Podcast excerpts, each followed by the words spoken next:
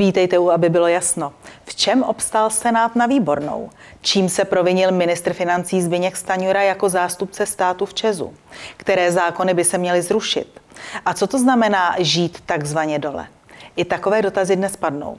Dnes je se mnou ve studiu právnička, dlouholetá zastupitelka, někdejší poslankyně za ČSSD, odbornice na problémy obecní samozprávy, autorka básní i populárních blogů, jejichž publikování Bakalova média zastavila. Právnička roku v oblasti správního práva, která tvrdí, že Senát v poslední době obstál na výbornou. A dnes i opětovná kandidátka do Senátu za Kroměřížskou, paní Jana Hamplová. Dobrý den. Dobrý den. Paní magistro, mě zaujala jedna vaše věta, a sice, že Senát v poslední době obstál na výbornou. Než přejdeme k aktuální politické situaci, v čem obstál Senát na výbornou? Eh, Senát se nebál jít proti vládě této země a pomáhal nám advokátům s ústavními stížnostmi a podáními, aby nesmyslná opatření byla rušena. Takže Můžete konkrétně tři věci, pandemický zákon předpokládám a... Pandemický zákon a potom podávali, já se přiznám, že už to nepamatuju, že už bylo, bylo, bylo tolik, ale eh, pomáhal nám podávat ústavní stížnosti proti těm nesmyslným opatřením, protože možná diváci neví, že jeden člověk nemůže takové podání eh, k soudu podat, takže musí to být Senát. V určitých případech a Senát opravdu, bych řekla, se i postavil někdy, když to řeknu stranicky, konkrétní senátoři i proti svým ministrům a prostě podepsali. Takže opravdu Senát eh, byl akční, na rozdíl od jiných. Eh, vy jste také v jednom z rozhovorů uvedla, že v Senátu je dobrá parta senátorů, kterou je třeba právnicky posílit. To přímo navazuje na to vaše slova. Kdo je tedy v té dobré partě? Předpokládám, že tak hovoříte o lidech odborně zdatných, kteří mají zájem o to, co se děje ve společnosti. Eh, já bych řekla jednak samozřejmě odborně zdatných, ale zejména názorově bych řekla eh, odvážných. A oni právě přitom, když jak si nám pomáhali, teď hovořím o skupině advokátů, která tady bránila těm nezákonným opatřením, bylo jich zrušeno kolem padesátky, takže o kvalitě si diváci udělají jaksi představu. Eh, ale oni právě v tu dobu zjistili, že jim schází právníci na půdě Senátu. Takže říkali, prosím vás, zkuste sem nějaké právníky dostat, zkuste někdo kandidovat a vlastně proto vznikla i kandidatura moje. Přiznám se, jsem se prostě rozmýšlela až na poslední chvíli, ale opravdu ta objednávka v uvozovkách přišla od senátorů. Oni byli různých povolání. Prozraďte někoho z té dobré party. někoho z dobré party. Například pan senátor Canov, pan senátor Chalupský, takže e, ti to tam nám pomáhali organizovat hodně. Pan Canov měl tam i takový hodně, jako e, by řekla tehdy, revoluční projev i proti své, své, své rodné straně. Takže to je potřeba jak si ocenit. Já vím, co to dá za odvahu postavit se takzvaně i proti svým. Takže e, těch men tam bylo samozřejmě víc, ale říkám, všichni nám říkali, nám tu chybí právníci a jako nechtěli bychom dělat chyby. Já vím, o tom jste se zmínila v některých ze svých rozhovorů, že právě proto, aby bylo možné eh, dát stížnost ústavnímu soudu na to, které opatření nebo zákon, tak to může udělat pouze Senát. A to je jeden z důvodů, proč vy chcete eh, svou odborností Senát posílit. Řekněte mi, kdybyste se tam dostala, eh, které z těch zákonů by si zasloužili, aby šli k ústavnímu soudu, aby je měl ústavní soud posoudit? V rámci České republiky bych bylo mnoho, ale to nechci, že to není téma, téma doby, ale nepochybně eh, pandemický zákon. A eh, hlavně eh, my chceme být prevencí toho, aby se tady nemohla dít ta nezákonná opatření. To znamená, že v podstatě my chceme posílit Senát v tom, aby ještě než, k tom, než té protiprávnosti dojde, aby jí bylo zabráněno. Mě děsila slova například jednoho z ministrů, který do kamery bezhlesně říkal, my víme, že to je protizákonné, ale my to přes to prostě jako schválíme a dáme takzvaně do oběhu.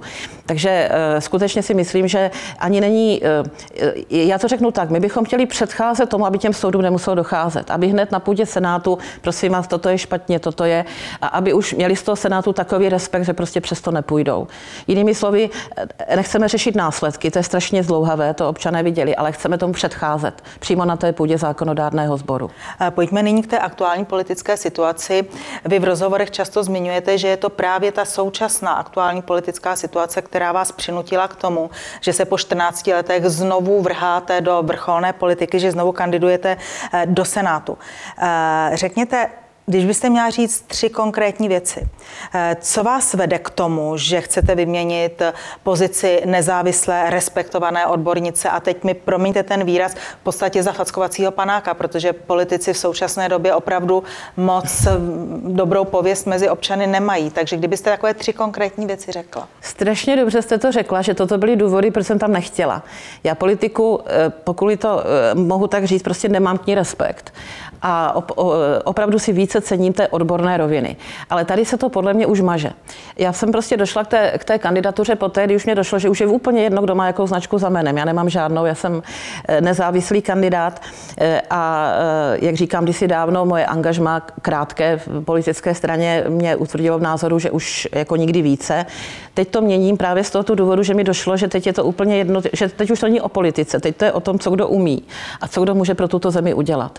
Že mám pocit, že ti pánové nahoře třeba jsou dobří akademici, možná jsou dobří teoretici. E, možná v té politice se ztratilo, že opravdu v té odbornosti už se ztratili oni. Takže e, když jsem jaksi pochopila, že teď už to není ani tak o té politice, byť bohužel se bez ní neobejdem, abychom tam stoupili. Takže už je to o tom, co ti lidé, co tam teď směřují, e, mohou dát odborně těm zákonodárným sborům v tuto chvíli Senátu. Takže já to řeknu tak, toto, toto byla, byl můj motiv. Taky jsem si říkala s trochou nadsázky a humoru snad řeknu, že už mám tolik let, že už do mě tak kdo kopat nebude, už jsem babička, takže v podstatě, a zatím teda to tak je, že skutečně se respektujeme i jako kandidáti, i protikandidáti, není tam nic podobného. Takže doufám také, že už i ta moje odborná pověst tomu trošku brání. Takže spolehám se na to, opírám se o to, co umím. Doufám, že tak někdo si snadno nekopne. A chci to, co umím, dát ve prospěch prospěch této země. To si myslím, že není nic špatného. Na druhé straně jsem ale pochopila za ty dva roky, že jako občany, kdyby byla sebe geniálnější, neudělám nic. Až, ano, ale vy, jste říká, vy říkáte, že mhm. současná politická mhm. situace vás ano. k tomu vede. Tak pojmenujte nějaké tři jevy, tři zákony, tři opatření, které vám vadí. Eh, opatření bych musel jmenovat 50, ale řeknu, ano, chápu, chápu kam míříte. Za prvé, opravdu situace kolem, kolem takzvané pandemie, já to nazývám takzvanou pandemií. Já pamatuju dobu, kdy tady bylo milion lidí nemocných chřipkou a pandemie to eh, nebyla, byla to epidemie. A opravdu se domnívám, že jsme se stali jaksi předmětem celá, eh, prostě celý svět a naše země do toho spadla určité hry, že se lidem prostě neříká pravda a podobně. Takže opravdu otázka jaksi vakcín a podobně mě k tomu přiměla a hlavně ten první můj vstup bylo, jak se začaly děti dusit v těch rouškách. Prostě museli vdechovat to, co vydechují. Takže mě to prostě vadilo potom to, že prostě byli, byli uzavřeni doma. Takže opravdu mě do toho vtáhla situace kolem takzvané pandemie, kdy se prostě začalo šlapat po lidských právech, kdy jste museli svůj zdravotní stav říkat v restauraci a podobně. Takže základní práva prostě úplně hynula. A potom samozřejmě válka na Ukrajině. A tady bych úplně škrtla nějaký vztah, eh, že bych chtěla řešit, eh, co mezi je Ukrajinou a Ruskem. Ale mě začalo vadit, jak se k tomu začala chovat Česká republika.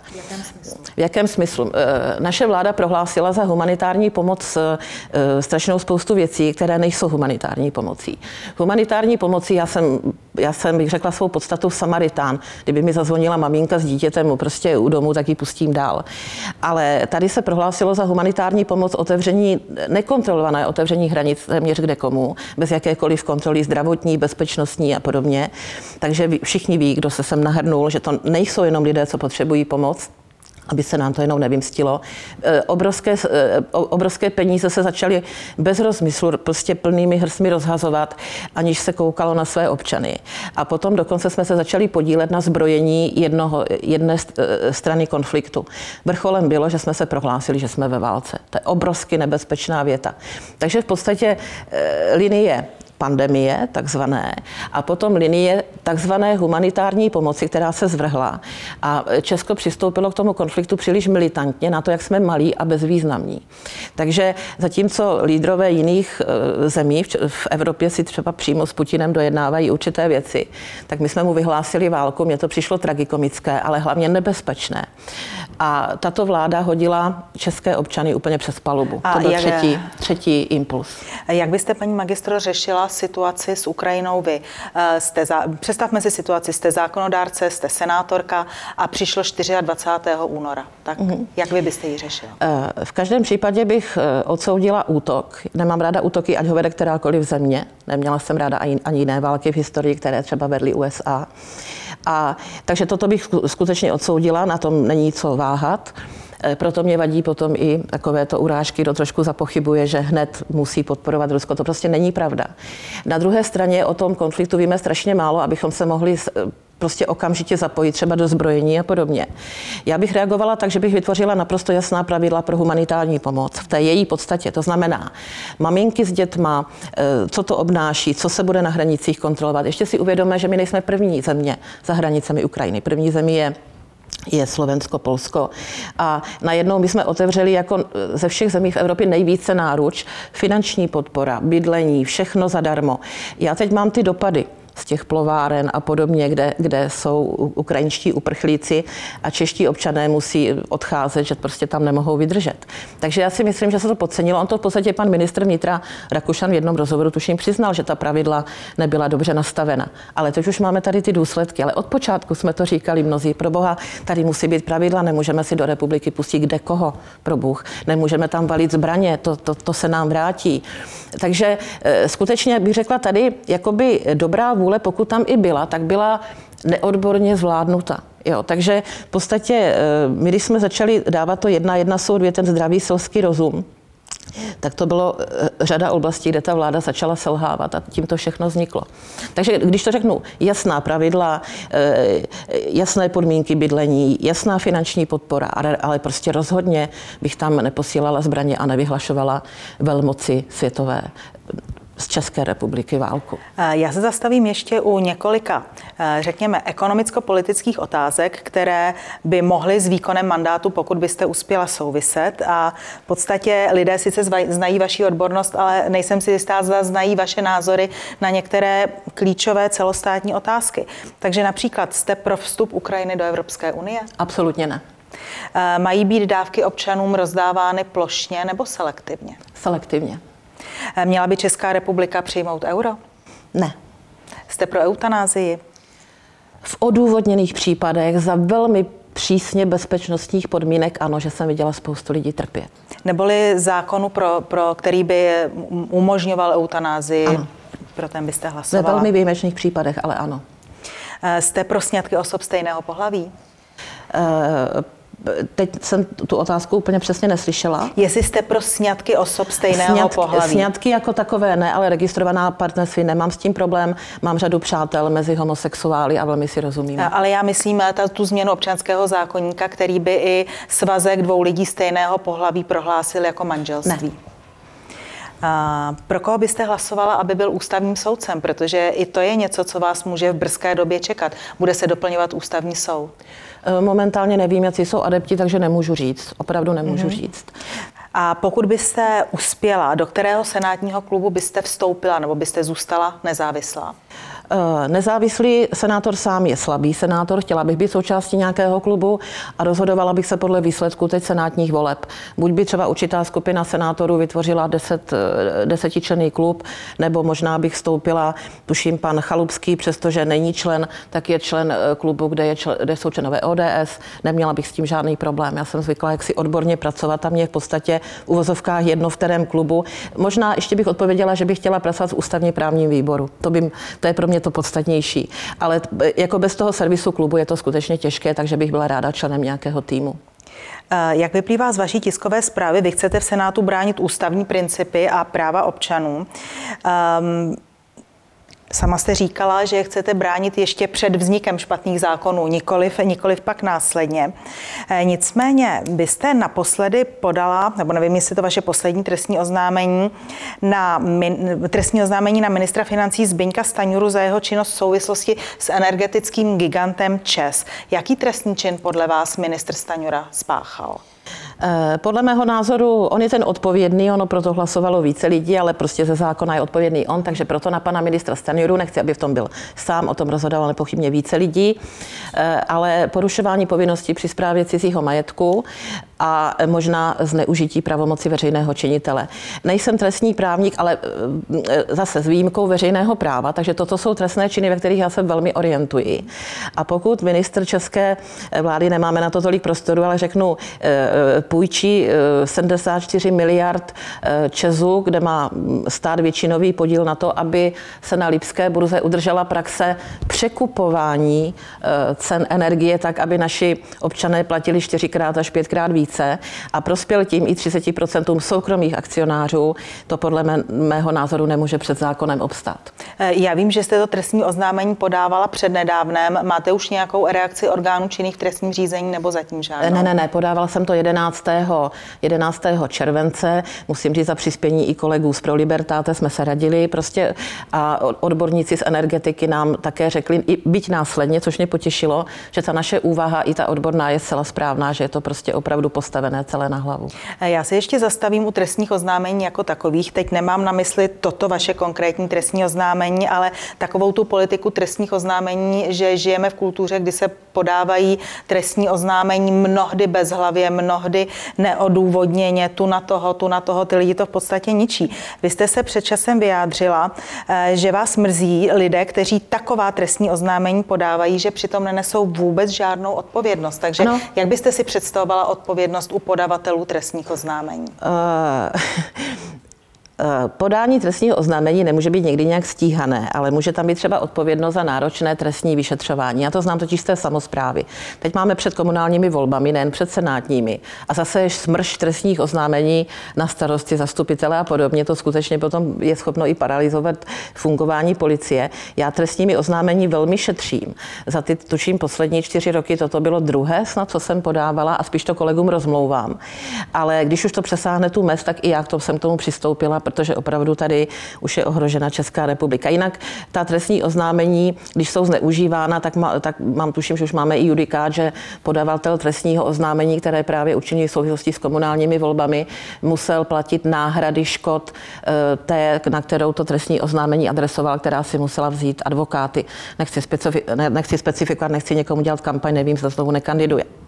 Nicméně už i soudy u nás prolomily, že podavatel trestního oznámení, který je informovaný a který to podává účelově, tak hradil náklady té osobě, která se musela bránit. Na druhé straně je spousta lidí, kteří nemají právnické vzdělání a kteří opravdu jenom si myslí, že vidí nespravedlnost, že vidí něco, co by se dít nemělo. Nemohla by potom taková, zatím říkáte, že to je judikát, ale kdyby to bylo promítnuto do, do práva, nemohla by, ne, nemohlo by takové, tak, tak, tak, takové opatření kdyby se lidé báli podávat trestní oznámení, protože by pak jim hrozil finanční postih, nemohlo by v podstatě bránit to spravedlnosti? Eh, já vás hned opravím. Já bych nikdy nechtěla, aby to bylo zakotveno v zákoně. Jenom bych chtěla, aby měli soudy odvahu v rámci svého uvážení a své soudcovské moudrosti v těch eh, opravdu očividných případech, aby se nebáli rozhodnout, eh, jak si potrestat v uvozovkách toho člověka, který toho trestního oznámení zneužívá. Já mám pána, který podával v jedné obci trestní oznámení, tuším jich podal 91 za 4 roky a všichni už prostě na to koukali. Takže opravdu eh, já se domnívám, že soudci eh, ve své funkci jsou natolik, by řekla, zkušení, že dokáží v individuálním případě skutečně potom jakoby zvednout ten prst, tak tohle už si přehnal. Ale o tom to mluvím. Vůbec nechci, aby naprosto v zákoně bylo něco takového. Já mám pocit, že už to jde teď odsoudit, jenom tomu musí mít odvahu soudy. Pojďme nyní ke svobodě slova. Vy dlouhodobě hájíte princip svobody slova. Vím také, že vám Bakalova média znemožnila pokračovat ve vašem opravdu velmi úspěšném a e, čteném blogu. Řekněte mi, které zásahy považujete za cenzuru, a to jak ze strany státu, tak třeba i ze strany soukromých médií? Eh, ono to těžko takto zobecnit. Každý to máme pocitově v sobě a každý máme tu hranici v sobě. Eh, za cenzuru například považuji opravdu zrušení toho blogu. Eh, tedy tam byl 11 let a jenom proto, že jsem publikovala názory slušně, že my advokáti jsme vázaní advokáti etikou. Já nemohu vybočit z nějakých mezí, nějakého solidního vyjadřování a všichni moji čtenáři to ví. Takže když prostě, prostě zruší po 11 letech blog, který někde měl i čtenost 250 tisíc, čtenářů, tak to o něčem svědčí. Nepohodlné, nepohodlné názory. Já, a promiňte, a jak se ano. vypořádáváte s takovým tím argumentem, je to soukromé médium, může si dělat, co chce? Pokud je soukromé médium, tak to musí nějak výrazně říct ve svém titulku a potom nemůže teda ovlivňovat veřejné mínění takovým zásadním způsobem. Podle mého názoru ani soukromá média nemohou zneužívat zákon třeba účelovým spravodajstvím, eh, nepouštěním některých názorů do médií. To prostě nejde. Samozřejmě nejhorší je to u veřejnoprávních médií, to všichni máme svoje, svoje zkušenosti. Eh, teď eh, jaksi s informováním, já pořád doufám, že se proberou a začnou informovat jaksi tak, jak jim říká zákon, ale ani soukromá média podle mého názoru nemohou, nemohou všechno. Tak kdybychom řekli, máme soukromou hospodu, tak tam dáme cedulku a nějaké etnikum tam nepustíme. To je úplně to samé. Je to soukromé, mohu všechno. Není to pravda. Že něco soukromé, ale dává to výstupy na venek a poskytuje to služby veřejnosti, jako i ta restaurace, tak nemůže si s tím zákonem dělat všechno. Opět by to měli odlišit soudy, opět by to měli nějakým způsobem zasahovat. A jak se díváte na nedávné vypnutí některých webů, které provedlo Združení CZ a vláda jim k tomu tleskala, že to je odvážný čin? Eh, je to odsouzení hodné, mě nenapadlo, že něco takového tady může být. Vláda má štěstí, že to, že to neudělala ona sama, protože to by bylo úplně, úplně už volající, volající do nebe. Ale já to řeknu tak, eh, snažím se na to dívat pozitivně, nebo pozitivně vzít si ne, ne, pozitivně se na to dívat nedá, ale vzít si z toho to, to e, dobré, že pokud už k tomuto se přistupuje, tak už asi ti, co říkají ty názory, které se vypínají, mohou mít i trochu pravdu. Že prostě strach před pravdou vede k cenzuře. Já říkám, že bychom měli prostě v tuto dobu přestat se bát pravdy a prostě i třeba tu, která nám není příjemná, tak prostě si přiznat a začít jednat jinak. Vy o strachu před pravdou často hovoříte. Myslíte si, že žijeme v době, kdy tento strach před pravdou vede u řady lidí k autocenzuře, k takovému tomu Pepíčku neříkej to, co si říkáme doma ve škole? Ano, ano.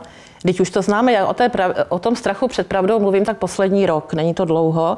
Já jsem ten strach před pravdou tady nezažila. Vy i moje blogy, já jsem byla velmi kritický bloger někdy k vládě a nikdy se nestalo, že by mě takzvaně někdo vypnul. okamžiku, kdy se začínají názory vypínat, to je prostě blízké totalitním režimům. A já jsem začala mít strach, že pamatuju bohužel totalitní režim. Eh, zaplať pán Bůh skončil, když jsem ještě byla poměrně mladá, ještě jsem si ten život mohla užít, na rozdíl třeba od svých rodičů. Takže opravdu jsem strašně citlivá na ty signály, kdy se říká, prosím tě, tohle hlavně neříkej ve škole, že my jsme byli hodně jako rodina, kde se mluvilo pravda a když jsme šli do prvomájového průvodu, tak jsme radši nešli. Ale v podstatě to už teď probíhalo. Prosím tě, neříkej to ve škole škole. A já když jsem to začala slyšet, říkám opravdu, strach před pravdou a cenzura, eh, rušení blogu, ať to dělá soukromé médium. Každé soukromé médium je dnes někým ovlivňováno. Někdo ho platí, někdo je za ním. Takže eh, podle mého názoru, pokud eh, tady začínají tyto kroky, tak opravdu tady se plíživě blížíme k tomu, že zase tady budou nějaké totalitní praktiky a to opravdu jako odmítám.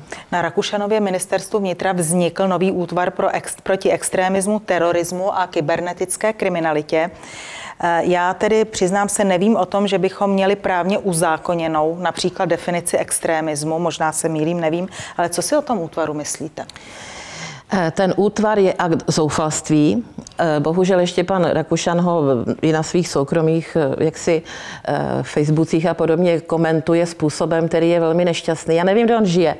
Měl by prostě jít mezi ty lidi do těch hospod, zaprvé tak mluví někdy často, jako by nebyl ministr vnitra, že to vyžaduje určitou úroveň, ale za druhé prostě zřizovat proti vlastním lidem tady toto. Eh, vzpomeňme na ten zásah policie proti moravskému znaku eh, v Brně na Markraběti, na Mar- Markraběti, eh, tak v podstatě on tam prostě nějak říká, toto vlastně je kvůli podobným věcem. Pro Boha svatého, jak se může ministr vnitra stavit proti vlastním, vlastním lidem. A v podstatě ten útvar, když jsem si to přečetla, tak je postaven proti lidem jiných názorů. Já chápu, že někdo může mít i názory extrémní a nejsem s ním v souladu. Velmi si dávám pozor pozor, koho třeba podpořím, nebo, nebo eh, já nevím, bych publikovala na nějakých jeho webech a podobně, také někdy čtu úplně šílenosti. Takže eh, to opravdu jako eh, není můj, můj šálek čaje. Já než něco napíšu, tak si to důkladně promyslím. Ale podobný útvar je akt zoufalství, že prostě, já to řeknu teď jaksi po lidsku, Ujíždí jim to pod nohama a chtějí lidi zastrašit, aby prostě neříkali svoje názory. To je prostě zcestné, jak jsem se k tomu vyjádřila ostře a doufám, že pokud třeba i v tom Senátu částečně bude nějaká odměna, obměna, což by byla odměna pro, pro, naše, pro naše občany, když řeknu bon mot, tak, tak potom by z pozice i Senátu se třeba s ministrem vnitra promluvilo, že prostě toto není možné. Toto prostě opravdu už není možné. To už jsme takové útvary jako dříve eh, dělávali soudruzi, aby nás hlídali, aby nás kontrolovali, aby nás zastrašovali. Takže opravdu toto je chyba těžce prostě vedle a pan Rakušan si tím nesmírně uškodil. Já chodím mezi těmi lidmi dole a to slyším. Už na nás dělají prostě útvary. Takže pojďme, pojďme nyní k vaší kandidatuře. Mm-hmm. Vy kandidujete jako nezávislá zahnutí nezávislí. Ano, Říkám ano, to správně. Ano. Kdo vám kandidaturu platí? Jak ji financujete? Sama. Sama a musím říct, že se mi ozvalo strašná spousta lidí, eh, kteří nám chtěli přispět a už se teď nazbíralo na mou kandidaturu, já nevím, nějak 140 tisíc korun a musím říct, že to, to není tak, že by tam přišel nějaký velký sponzor, dal tam nějakou částku, ale ti lidé, eh, já jsem to původně ani nechtěla, ale prostě oni nám pořád tak psali, že jsme ten účet zřídili a jako, každý se tam může podívat a oni tam posílají i 500 korun, prostě 100 korun tam posílají, 1000 korun. To jsou tak, bych řekla, eh, pozbírané peníze, že prostě to je pro mě neskutečný dar. Všechny jsou vynakládány samozřejmě na kampaň, na, na, na plakáty a tak podobně, ale prostě i ty, i ty babičky prostě si tam tu pětistovku najdou. Já, jako, je to pro mě eh, větší dar, než třeba kdyby přišla firma, my vám dáme 2 miliony. Dva podobné dary jsem odmítla, protože nechci být nikomu takto zavázána, ale ta částka je pozbíraná opravdu po těch malých částkách a já jsem na to hrozně pišná, takže to tady říkám. Vy říkáte, cituji, že vaším molebním, molebním motem je řeknu tam nahoře, jak se žije dole. Eh, vy sama, mm, troufnu si říci, jste minimálně, žijete ve střední třídě, nežijete, nežijete dole jak, jak svým vzděláním, tak mm-hmm. svou kariérou, tak určitě i svými příjmy. Co to je podle vás dole? Když by se měla definovat to dole? Já jsem to, já jsem to teď říkala na setkání na Kroměřížsku, ať si zkusí odhadnout, proč vlastně já kandiduju. Říkám, není to kvůli penězům. Říkám, víte, po, po 25 letech advokátní praxe, snad mohu říct si úspěšné, vám nebudu tajit, že jsem přijela Mercedesem, jeho kupní cena je 2 miliony korun. Nebudu to tajit, proč bych si nekoupila Mercedes, eh, když prostě na to mám peníze, prostě najezdím 10 tisíce prostě kilometrů každý, každý rok po republice. Eh, nejdu tam kvůli úspěchu, ten já cítím ústavní ústavního soudu, když vyhraju. Takže moje, prostě, eh, moje, moje práce mi dává pocit úspěchu. Nepotřebuju to, abych se setkávala s odborníky, prostě s významnými třeba osobnostmi, že prostě s nimi přednáším na jednom pódiu. S Tomášem Sokolem jsme mnohokrát přednášeli, s panem profesorem Pirikem teď, teď jsme byli prostě eh, nedávno na kongresu samozprávy. Potkávám se s Lukášem Poletem, bývalý olympionik, dneska lékař, anesteziolog. Takže nemám potřebu se někam jaksi vlamovat do nějakých takových sfér. Takže já to skutečně dělám pro tu myšlenku. A pohybovat se dole pro mě znamená, že já totiž zastupuju obce města z celé České republiky. Obce, které mají 150 občanů, jak Rozumím, města. Ale co to je žít dole? Jestli žít, uh, jo? Jak se žije dole? Jak se no, žije dole? Protože ano. já mám pocit, že oni prostě neví. Popsat. Uh, tak to, co řeknu. To, že jsem teď nějaké střední vrstvě, neznamená. Já jsem byla pár let také samoživitelka. A je, je jako pořád tisíc korun, je pro mě tisíc korun, prostě si to pamatuju. Když, když jednám s těmi starosty, tak jednám o problémech jejich občanů. Teď mě píšou maminky s dětma, které třeba museli zůstat doma a podobně kvůli různým těm opatřením, najednou nemají práci. A když já si přečtu včera rady, aby lidé šetřili tak, že si v restauraci nedají pití, jak to chcete říct tomu dítěti, že tedy jako má mít žízej nebo má, jít se napít na, jako, jako na WC. E, e, když prostě se řekne, ano, prostě budou mít dluhy lidé díky těm vysokým energiím, které neřešíme, tak my změníme insolvenční zákon. Ví, kdybych se zeptala teď těch ministrů, víte, co to je žít v insolvenci? Jako advokát to jsem tam někomu i připravím mi to není můj obor. Takže říkám, víte, co, to, co je to žít pět let v insolvenci, jaké můžete mít příjmy, co všechno můžete mít. Takže já se, i když se pohybuju v té střední vrstvě, celou tu dobu se pohybuju mezi normálníma lidma. To znamená, vím, co to znamená být sama na děti, nemít třeba e, výživné od otce najednou, který přišel o práci. Takže já mám pocit, že ti lidé už prostě, co žijí jenom v té politice a mají ty příjmy e, pořád takové, jaké mají léta, někteří i v sněmovně třeba vyrostli, nebo pochází z akademické půdy, kde skutečně ty problémy neřešili. Eh, já možná ještě udělám vsuvku. Já mám výhodu, že jsem si eh, studia vystudovala při zaměstnání, takže já jsem v podstatě od 18 šla z domu a skutečně všechno, co teď mám, jsem si na to musela vydělat. A pokud toto někdo jaksi nemusel až tak jako složitě řešit, tak nemůže prostě vědět, jak ti lidi žijí, žijí dole. A tím, že dělám pro ty obce, tak skrze ty starosty ty problémy těch obyčejných lidí vidím. Takže Eh, řeším s nimi, máme dlužníky, mají v nájmu byt, co máme dělat, tak, tak s těmi dlužníky prostě komunikujeme. Takže já, já se trošku jenom usmívám té, té otázce. Kdo chce prostě vědět, jak žijí lidi dole, tak musí mezi ně taky někdy sestoupit a naslouchat jim. Jo. Eh, víte, já teď poslední téma využiji vaší dlouholeté politické zkušenosti i lidské zkušenosti, i toho, že nemáte strach před pravdou. A nedávno jste totiž eh, v pořadu kupředu do minulosti uvedla, Trošku zazlívám 90. letům jako člověk pamětník s odstupem doby, že se připustilo, že opravdu někteří lidé republiku docela rozkradli. Takže pojďme to rozebrat. Kdo připustil, aby se republika rozkradla a kteří lidé ji rozkradli?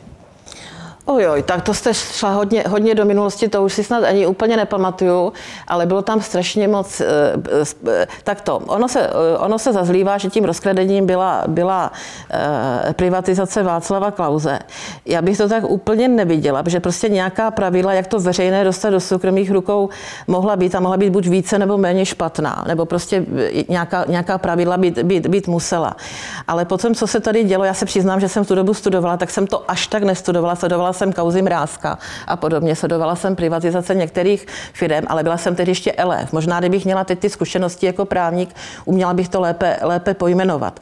Ale já jsem to zažila i v té samozprávě. První zákon o byl tak, že budeme všichni prostě krásní a, a, a čestní. A když jsem viděla jenom mém, v mém rodném městě, jak se 90. roky nakládalo s majetkem, jak se prostě pískovna, které mohlo mít město spoustu peněz, prostě jako těm kamarádům prodala. Takže opravdu já si myslím, že hodně špatného se dělo i v té samozprávě. Mě to tehdy k tomu přivedlo, že jsem začala se o to starat ve svém městě a v podstatě v průběhu pár let, mohli to tak o sobě říct, jsem se stala v uvozovkách, teď to chápete, absolutně dokonalou, že kdybych se náhodou spletla, tak mi to dali těžce, těžce sníst. Takže v podstatě eh, to, to, to rozkradení republiky bych nedávala jenom e, za vynutěm nahoře, být tady asi taky z neskušenosti do pak tady po 50 letech, soukro, jak se říkají, soukromé vlastnictví nebylo mohli jako vědět, ale byli tady ti kmotři, byly tady různé ty podvody s těmi, s těmi domky. Mnozí lidé ještě dneska to splácí a ten domek nemají. Takže prostě to byla ta špatná zákonná pravidla. Mě bylo tehdy 25, 26, co jsem mohla vědět, jak si o životě vědět, ale viděla jsem, jak ten majetek mizí třeba v tom mém rodném městě. Začala jsem se o to zajímat a tím jsem spadla do toho veřejného práva a tady do toho všeho. Takže eh, eh, já si myslím, že tam hodně sehrálo roli ti kmotři v samozprávě a kmotři v rámci celé České republiky. A než jsme se zpamatovali, udělali proti ním zákony, tak se strašná, strašná spousta věcí prostě stala, ztratila, vytunelovala. A hlavně bychom to neměli tedy opakovat. Jako někdy se to tak ještě občas stane. No. Ale bohužel. Jako bylo to tak. Byli, tehdy já jsem byla, říkám, studentka mladá, jsem končila, končila eh, školu 6 let po, po revoluci, takže potom, když jsem se začala po tom právu rozhlížet, tak jsem, který obor, tak, tak to bylo, tak byla prostě volba jasná. Veřejné právo a tady toto, aby se toto nemohlo opakovat. Zabránit tomu zcela nelze, to bychom byli idealisti. Ale bránit tomu z velké části by šlo, kdyby se chtělo.